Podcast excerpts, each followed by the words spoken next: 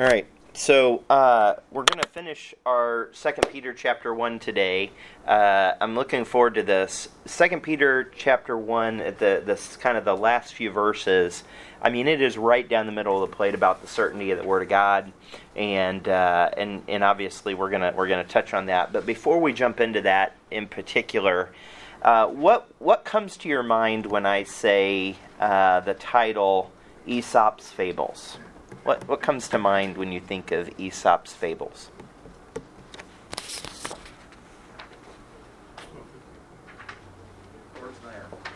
Huh? The Tortoise and the hare. tortoise and the hare. Sorry, I didn't. I couldn't. I couldn't hear it. Uh, the tortoise and the hare. Sure. What else? Anything else? Uh, I think that's probably the most well known. If I had to, uh, just my my take. Uh, I had a book of Aesop's Fables, and it was white with a blue border. Oh, okay. So you have specifically remember that. Well, so so there's a lot out there on Aesop's fables, and supposedly Aesop was a uh, slave, and he apparently won his freedom uh, by being witty and wise. Um, I want to read a, a quick a quick summary uh, that I that I that I uh, excuse me that I found that I thought was was um, I, I think fitting, right? So the mind's eye immediately sees a tortoise beating a hare in a race, uh, or a little boy who cries wolf to the vexation of fellow villagers, right? So that's uh, often uh, the case.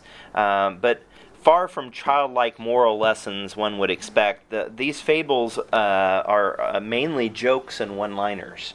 There's some 358 fables in in his collection, and they range interestingly from crude to witty to vulgar to wise. And th- those are not very uh, very often um, shared. You know, kind of publicly, right? We think of the tortoise and the hare, or maybe the little boy that cried wolf, but but the the one-liners, the witty, the uh, you know maybe the George Carlin esque type of uh, type of humor. Um, fables give voice to animals, inanimate objects, and, and the gods as though it were an everyday occurrence. Uh, the wily fox outsmarts men, and the tiny cicada outsmarts the fox in his turn. The, the gods answer appeals to the lowest forms of life and supply ironic punishments to the higher higher forms of life.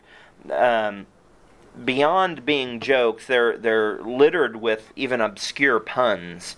Uh, the notes uh, from the the work, you know, lead to honestly some confusion, while adding more confusion confusion to the provided moral that apparently goes with it. Um, the, there are recognized fables. Again, we talked about tortoise and the hare, uh, and there are more obscure ones like the, ra- the raven and Hermes. Each tale has a singular wit that one associates with Aesop. The book itself makes no def- definitive statements about who really authored the work, only, only makes educated guesses regarding the origin of certain fables. Um, some tales have Aesop as a character rather than the author, so that's again contributes to some of the confusion. Others contain ancient names for animals, um, and and some uh, use you know names that we're, we're very familiar with. Uh, there are tales of creation, which I thought was interesting. There are mythological tales of the gods creating men and animals for specific reasons. There are stories explaining the uh, physio- physiology of certain animals and the psychological makeup of humans. Most of them have a moral attached, while others leave the moral for the reader to decide. And I, and I just it, it just really came to light. I had never really spent much time. I, I always kind of chalked up Aesop's fables to be childlike, right? Because of the tortoise and the hare, things that the kids could could understand, and they have this moral uh, associated with it. Um, I, I, I included three in my notes. Um, uh, well, the the first one I'll read is the crow and the pitcher. I don't know if anybody knows the crow and the pitcher uh, fable, right? But uh, a thirsty crow found a pitcher containing some water, albeit too little and low to reach, as it seemed he would die uh, within sight of the remedy. The crow struck upon an idea to drop pebbles into the pitcher.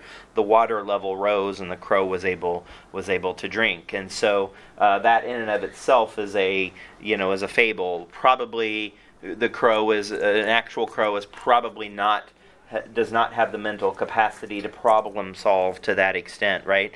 The north wind and sun was one. Uh, the north wind and sun argued which was stronger. Uh, on seeing a traveler, they agreed to a suitable test would be to strip him of his cloak. The first, uh, first, the wind blew with all his might, but the more he blew, the more the man wrapped the cloak tightly around himself. Uh, when the sun's turn came, he gently beamed at the man who loosened the cloak. The sun shone brighter still, and the man threw off his cloak. So clearly, the sun is stronger than the wind, right? So, look, they're just fables. And they might have a moral attached to them, but honestly, they're, they're devised of, of men or man. Um, they don't have, um, they may have some basis in some truth, but they don't project truth. They actually project something contrary to, to, to, uh, to, to truth. And so, I, you know, go ahead and turn to Second Peter. It's actually on on your page. If you, you know, I wasn't sure that everybody would would have it, but I wanted, uh, you know, I wanted everybody to, to, to have a copy of it. But Second Peter chapter one, starting in verse sixteen, and this is one of those parts of of Second Peter that I don't really, chapter one, that I don't feel like we spend much time on, and we'll talk more about the the the Mount Transfiguration and, and some of the other things, right, and the more sure word of, pro, uh, of prophecy that we have. But but I don't think it's I don't think we should skip over this first phrase. For we have not followed cunningly devised fables uh, when we made known unto you the power and coming of our Lord Jesus Christ, but were eyewitnesses of his majesty. For he received from God the Father honor and glory when there came such a voice to him from the excellent glory This is my beloved Son, in whom I am well pleased. And this voice which came from heaven we heard when we were with him in the mount uh, in the holy mount. Um, we have also a more sure word of prophecy, whereunto ye do well that ye take heed, as unto a light that shineth in a dark place, until the day dawn and the day star arise in your hearts. Knowing this, first, that no prophecy of the Scripture is of any private interpretation, for the prophecy came not in old time by the will of man, uh, but holy men of God spake as they were moved by the Holy Ghost. Uh, let's pray. Lord, we do thank you for the chance that we can get in your word today. We thank you for uh, the technology that allows uh, folks that can't be here still to connect. And uh, just thank you for allowing us a, a, little more room here to be able to, uh, uh, to be in person. And, and um, Lord, we just commit this time to you the, the study that, that I have done, Lord. I hope it's uh, been honoring to you and, and pray that you can use it uh, to, to communicate the truth that you see fit uh, by using your Holy Spirit and convicting of sin, of righteousness, and of judgment, and teaching the things that we need to know. In Jesus' name. Amen.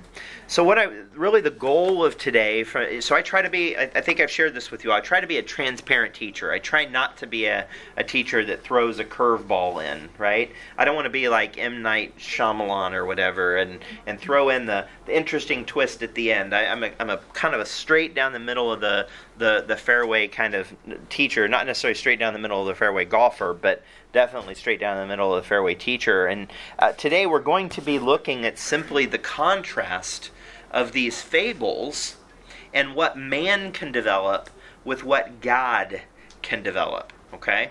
And so the works of man that we'll see, really the fables, the things of the eyes and the ears, we're going to contrast that to, to how God actually gave us the Word of God. Okay? So there so I, I challenged my wife with with a trivia last night, and I said, How many fables are in the Bible? So if you define a fable as and there's some debate on this, but if you define a fable as an inanimate object or an animal exhibiting human characteristics, or uh, you know, like the wind, right?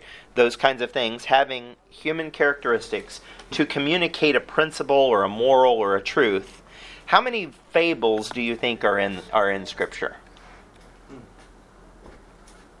And I, I before I researched it, I would have said zero. Just to be honest with y'all. I believe there are two. I believe there are two. So I believe there are two uh, fables in Scripture, and they're different from parables. Those are your first two underlines. Two fables uh, in Scripture, different from parables. Uh, and so I was a little surprised nobody jumped on the fact that the notes said two. I was- uh, and I was just, I'm just saying, just saying. But Judges chapter 9, the first one is in Judges chapter 9. Um, and these are accounts that people give. Judges chapter 9 starts in verse 7. Um, says, And when they told it to Jotham, he went and stood on the top of Mount Gerizim, and lifted up his voice, and cried, and said unto them, Hearken unto me, ye men of Shechem, that God may hearken unto you. And then he tells a parable, or I'm sorry, a, a, a fable. The trees went forth on a time to anoint a king over them, and they said unto the olive tree, Reign thou over us. And the olive tree said unto them, Should I leave my fatness wherewith by me they honor God and man, and go to be promoted over the trees? And the trees said to the fig tree, Come thou and reign over us. But the fig tree said unto them, Should I forsake my sweetness and my good fruit, and go be promoted over the trees? Then said the trees unto the vine, Come thou and reign over us. And the vine said unto them, Should I leave my wine, which cheereth God and man, and go to be promoted over the trees? Then said all the trees unto the bramble, Come thou and reign over us. And the bramble said unto the trees, If in truth ye anoint me king over you, then come and put your trust in my shadow. And if not, let fire come out of the bramble and devours the cedars of Lebanon. So this this this story clearly has doctrinal implications clearly has even prophetical implications but by definition i would argue that it's a fable because of the fact that the trees are not actually speaking. This is an account this is a story right um, of it. And then the second one actually occurs both in, in Second Chronicles 25, and there's a parallel passage, and I apologize I didn't uh, didn't include uh, Second Chronicles 25, 18, 19, 18 and 19. And Joash, king of Israel, sent unto, unto Amaziah, king of Judah, saying, The thistle that was in Lebanon sent to the cedar that was in Lebanon, saying, so the thistle is speaking, Give thy daughter to my son to wife, and there passed by a wild beast that was in Lebanon and trode down the thistle. Thou sayest, Lo, thou hast smitten Edomites, and thine heart lifteth thee up to boast. Abide now at home. Why shouldest thou meddle to thine hurt, that thou shouldest fall, even thou and Judah with thee? So not, we're not going to spend a lot of time on these, but I would argue that they're two fables. Now, they're fables that are based in God working through the Holy Spirit. Okay? So it's okay to use. I mean, preachers that are under the guy, uh, under the the genuine leading of the Holy Spirit may use an illustration. That doesn't make them false. That doesn't make them wrong. It doesn't make them out or extra bibli- uh, uh, I guess, or, or, or I'm not sure even how to say that. But but point here is the these two fables in Scripture, while they are Scripture, they have doctrinal implications. They have prophetic implications. They have even, in, in to some degree, historic. I mean, certainly from our perspective, his, historic implications. They're still fables. Now, that by definition, a fable doesn't make it false. Okay, by definition, a fable doesn't make it false. But what Peter is addressing here in 2 Peter chapter 1 is that this concept of fables this concept in, in Aesop's fables would have been around at the time Peter penned uh, Second Peter. Uh, at least, I, you know, I don't know if he had access to it. I don't know how popular they were, but they certainly existed based on the, the dating and the timelines that, that I read. Um, Peter is addressing straight up that Scripture is not fables. And that is a really important principle because I think it's it's I don't want to call it a foundation, but it's a logical building block on what Peter's getting ready to say. Okay? It's a logical building block. So when you look at the first word, or I'm sorry, the first um, the the first part of uh, verse 16, for we have not followed cunningly devised fables. That cunningly devised, that word is on your notes, sophizo. Sophizo is the Greek word there. Like. Um, and and so uh, sorry i'm trying to get to my uh, to my notes here uh, sophizo is wisdom wisdom is, is sophizo. So when you look at the word like philosophy, philo is love, right? Like Philadelphia. Uh, love of wisdom, Sophie, right? So it's the love of wisdom. And so these cunningly devised fables that Peter is talking about are look, I mean, people were smart. People back then were not. I think sometimes if you watch the History Channel, you think everybody was, you know, caveman esque. People back, you know, early New Testament times, they were smart. They were building structures. They were complicated machinery and mechanics and and liter- literature, etc. So so people would spend their time thinking and devising and trying to rep trying to explain the spiritual in intangible words. And I can't even imagine the number of they wouldn't have been called self-help books, but the number of self-help concepts that were out there, very humanistic concepts that would have existed in the early New Testament church that played on some of the exact same themes right? In Scripture, I mean, so let's talk about parables for a second. So, again, a little bit different from parables, but think of a parable that teaches a basic truth, right? So let's talk about parables for a second. Okay? Can can you throw out a parable that teaches a basic truth?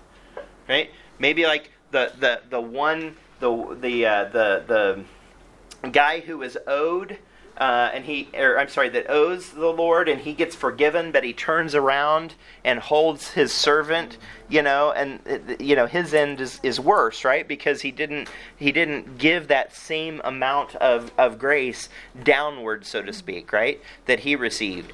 What are some of the other parables that you might think of um, that that are that communicate a basic truth? Good Samaritan. A good Samaritan, right? Uh, story of you know do do the right thing and support people, and uh, you know it's it's the right thing to do. Some other parables? Any other thoughts? Mustard, Mustard seed. Okay. The wheat and tares. Right. The woman with three measures of meal. Woman with three measures of meal. Right. There's also the the coin. Right. Yeah. So there's all sorts of parables. So you can almost see that and, and God forgive me if this comes out wrong, you can almost see that the stories that were coming out about Jesus might not have been all that different than the things people were hearing. That's why part of the reason I really wanted to read John chapter 3 today was because we know thou art a come from God because no man can do these can become come from or can can do these miracles except he become from God, right? So the power and authority fundamentally set aside, set apart Jesus' teaching in parable form from what they might have already been hearing. There were a lot of people that could convince people through cunningly devised fables to follow them. Whether follow them actually or follow them intellectually. Because, hey, at the end of the day, there's some smart people out there at the end of the day, there's some people out there that can convince you to follow them because hey, they're they're they've they they're wise. They've put a lot of pieces together. So as we've looked at 1 Peter chapter 1, we've seen that it's been full of these amazing blessings, right? Uh, we've been given all things that pertain unto life and godliness. We've, we've exceeding great and precious promises. Uh, uh, the list of the, all those things that, that keep us fruitful and reproducing that we've looked at. Um, and if you do these things, you shall never fall, it says. And, and Peter is going to stir, um, you know, stir them up by putting them in remembrance. We've, we've seen a lot of, of really good blessings. And I believe that Peter is layering his concept. Paul is often, you know, labeled as the, the legal mind. But Peter's doing a pretty darn good job, in my humble opinion, here by layering on blessing upon blessing upon blessing in 2 Peter chapter 1. And he gets to the culmination of, or this part of his letter. I realize he didn't put chapter 1 and it ends in verse 21. I, I, I get that. But in his, for lack of a better term, introduction, or the first part of his letter, he is layering these blessings on, and he gets to this point that God is doing a work through us that is supernatural, it's not because of cunningly devised fables. It's not just because there are parables of wheat and tares. It's not just because of all the different parables and all the different nice little stories that we could hear that make us feel good and we should try better. That is not the message Jesus is, is coming with, right? And Peter does, I think, a really good job by, by simply saying Scripture and Jesus is power, not fables. If Scripture and Jesus were just good ways to live our life, well, that just doesn't even make sense because putting others first and concepts like that are great. But if there's other concepts in Scripture like dying to yourself that, that don't even make sense, like literally, how are you supposed to sacrifice to the extent that you should die? I mean, some of Jesus' guidance to people doesn't make sense if they're just trying to live their best life now. It just doesn't make sense. So people say that, uh, that, that, that say you know Jesus was a good teacher, Jesus was a you know was a man of God, but he wasn't the son of God. Well, I I, I would respectfully disagree. He can't take that position uh, because he's either, uh, you know, I've heard it said Lord, liar, or lunatic. And so, um, you know, we, we have a decision to make with respect to how he uses um, uses you know scripture and, and the power. So so back on our concept of, of philosophy, our, our, our, our wisdom, if you will, let's look at the, what the Bible has to say about this wisdom. And I put in my notes this wisdom in quotes because it's it's really important and, and obviously Paul spends a fair amount of time in these four verses, right? So the first one here is 1 Timothy 1 4 Neither give heed to fables and endless genealogies, which, what do they do? They minister questions rather than godly edifying, which is in faith. So do. I, I do think there's times to proverbially roll up your sleeves in Scripture and dig deep. I, I really, I, I absolutely believe that. But if it leaves you with more questions than more confidence, I'm not sure. I'm not sure we're in the right spot. Okay? I'm not sure we're in the right spot. So, Paul says to, uh, to Timothy, Don't give heed to fables and endless genealogies which generate questions. This, this wisdom that is introspective, this wisdom that generates questions rather than solutions is not something that you should be investing your time in, simply put. He continues in 1 Timothy 4 uh, 7, but refuse profane and old wise fables, which I thought was interesting because I had never considered or known that Aesop's fables were, in some cases, vulgar. According, again, I just, uh, you know, some light internet research, but but several of the places talked about the fact that like it's not a children's book. it's very adult in its nature, and the ones that are not generally known well are the ones that can be according to Paul profane.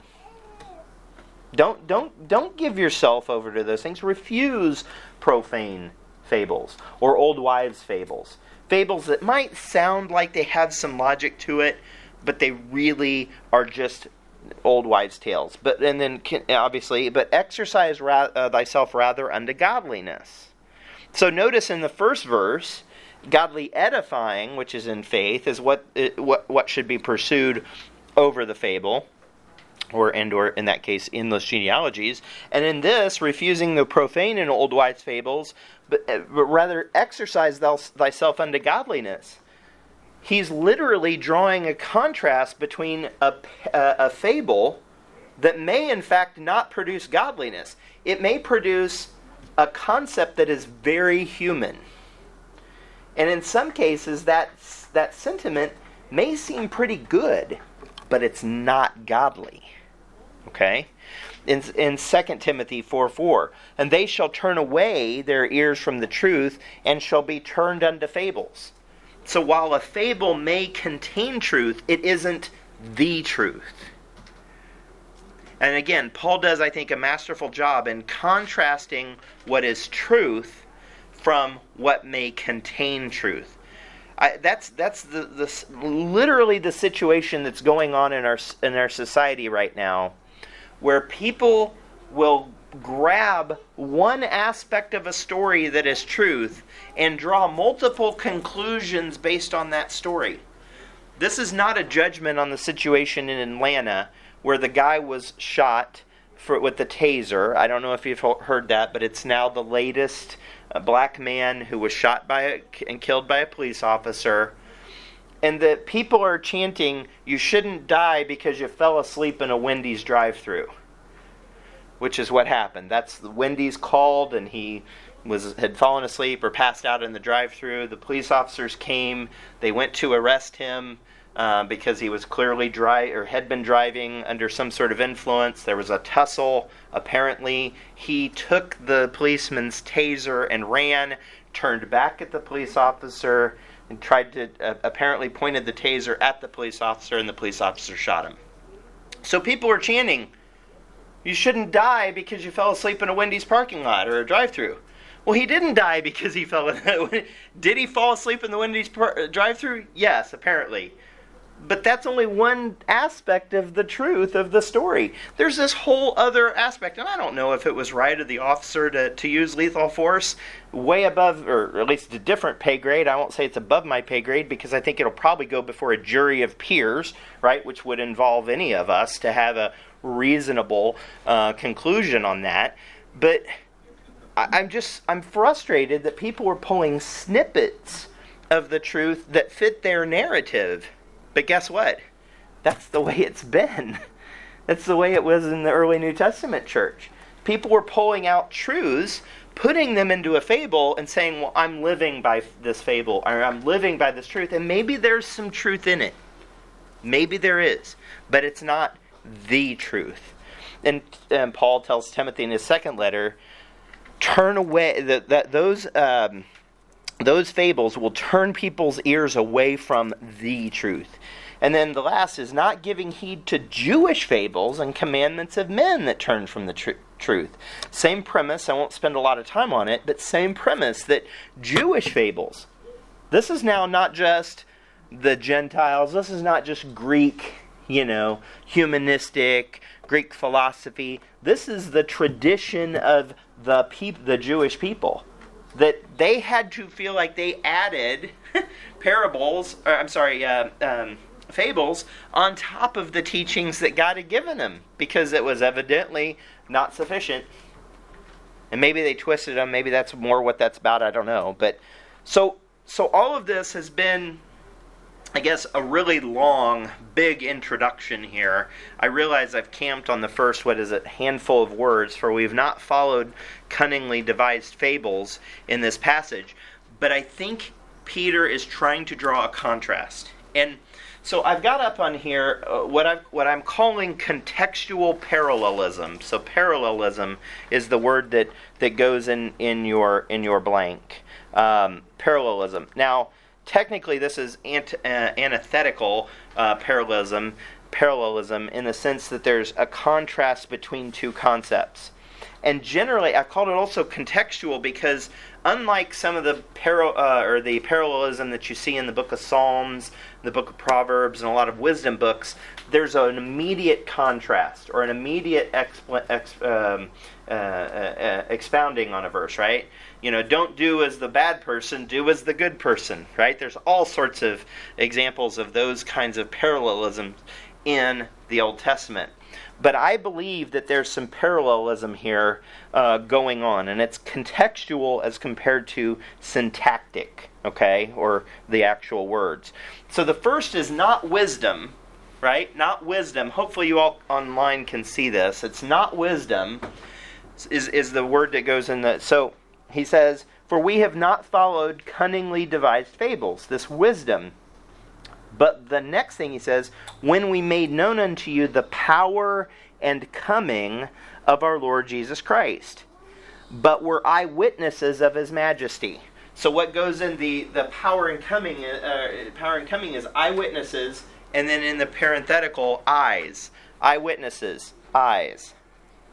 And and look, D two and D1 do a pretty good job of explaining that we have a more sure word of prophecy than the experience that even Peter had on the Mount of Transfiguration.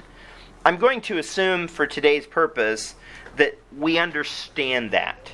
That the, the, the surface level of this passage is basically saying don't, don't just take our word for it. It wasn't what just that we saw it, it's that God did this work, right? This is beyond uh, did the work of Scripture. It's beyond just eyewitnesses. But but continue down. For for in verse 17, for he received from God the Father honor and glory. And I'm not exactly sure why I have glory and honor, but honor and glory is the next uh, is the next same down uh, the next line down. When there came such a voice to him from the excellent glory, this is my son in whom I'm well pleased. And this voice which came from heaven, we heard when we were with him in the Holy Mount. So what goes in the next line is heard or ears. So it's not with wisdom. It's the, the, the, the, the scripture, the power of scripture is not with wisdom. It's not with physical eyes or being eyewitnesses. It's not with spirit, or, uh, physical ears um, uh, or hearing if you will. I, I realize Romans, I, I, I totally get that that's how it works. But the point is that Scripture rises above the level of the physical. Okay? It's deeper than the physical and rises above the, the level. So he's like, it's not wisdom, but then we have a more sure word. Sure goes in the next blank. We have a more sure word. Right? So, verse 19 we also have a more sure word of prophecy, whereunto ye do well that ye take heed as light that shineth in a dark place. So it's interesting that he that there is a pattern, a parallel with the light versus the eyes. But look at this until the day dawn and the day star arise in your heart. So, this light or the day dawn in the heart and heart is what goes in the in the in the right side there. And then continue down just again for the sake of time here. You do well that you take heed as unto a light that shineth in a dark place until the day dawn and the day star arise in your hearts, not in your eyes, not in your ears, not in your wisdom, but in your heart. Knowing this, that no prophecy of the Scripture is of any private interpretation. For prophecy came not in old time by the will of man, but by holy men of God as they were moved by the Holy Ghost. So the Holy Ghost, and then what goes on the line is either prophecy or scripture, however you would prefer, the, the prophecy of the scripture technically, but prophecy or scripture on the on the right side. So literally what you have is this first the first concept that a contrast that we're not following something of man. We're not something we're following something that was generated out of man's mind to explain something that's hard to explain. I mean, one of these one of these Aesop fables is a, a slave or a servant who runs away and he hides in a den. And that happens to be a lion's den. And the lion has you may have heard it as the mouse, but the lion has a thorn in his paw, and the slave removes the thorn, and they become buddies.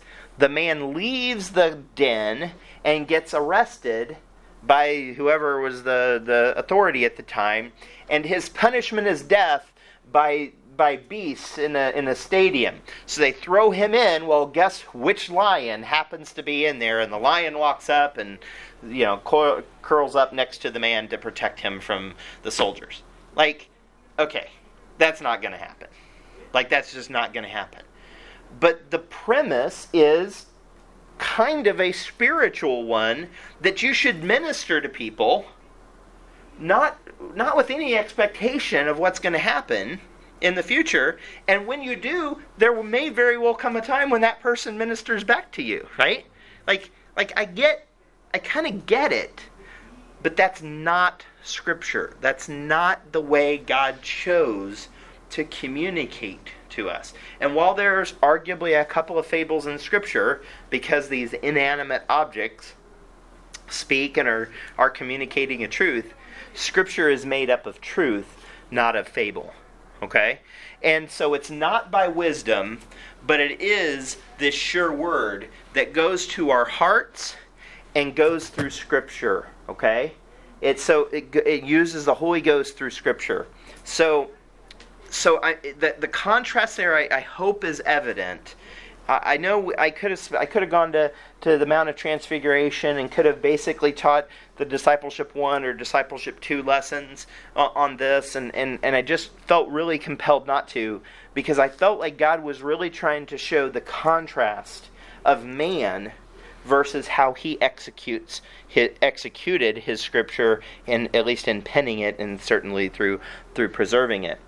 So the focus is really on Christ and the Holy Ghost, the day dawn, right, in our hearts, and the Holy Ghost. The, the emphasis is on what the work of, of God in our lives, not the work of us, more than any wisdom, eyes, or ears. I mean, we can't rely on these things. Satan obviously can transform himself into an image of light, right? An angel of light. He also can, you know, whisper in our ears. I am absolutely convinced that some of the the worst arguments that uh, so uh, I'm just going to say, Michelle and I get in arguments. I don't know who these people are who say they've been married for 50 years and never had an argument. They must be living in different houses. I don't know who that is. Um, so, uh, I mean, we have our, our, our, fair share of arguments, and I am absolutely convinced that, that Satan or his minions is all too ready to say to, in my ear, she didn't even pay attention when you said that.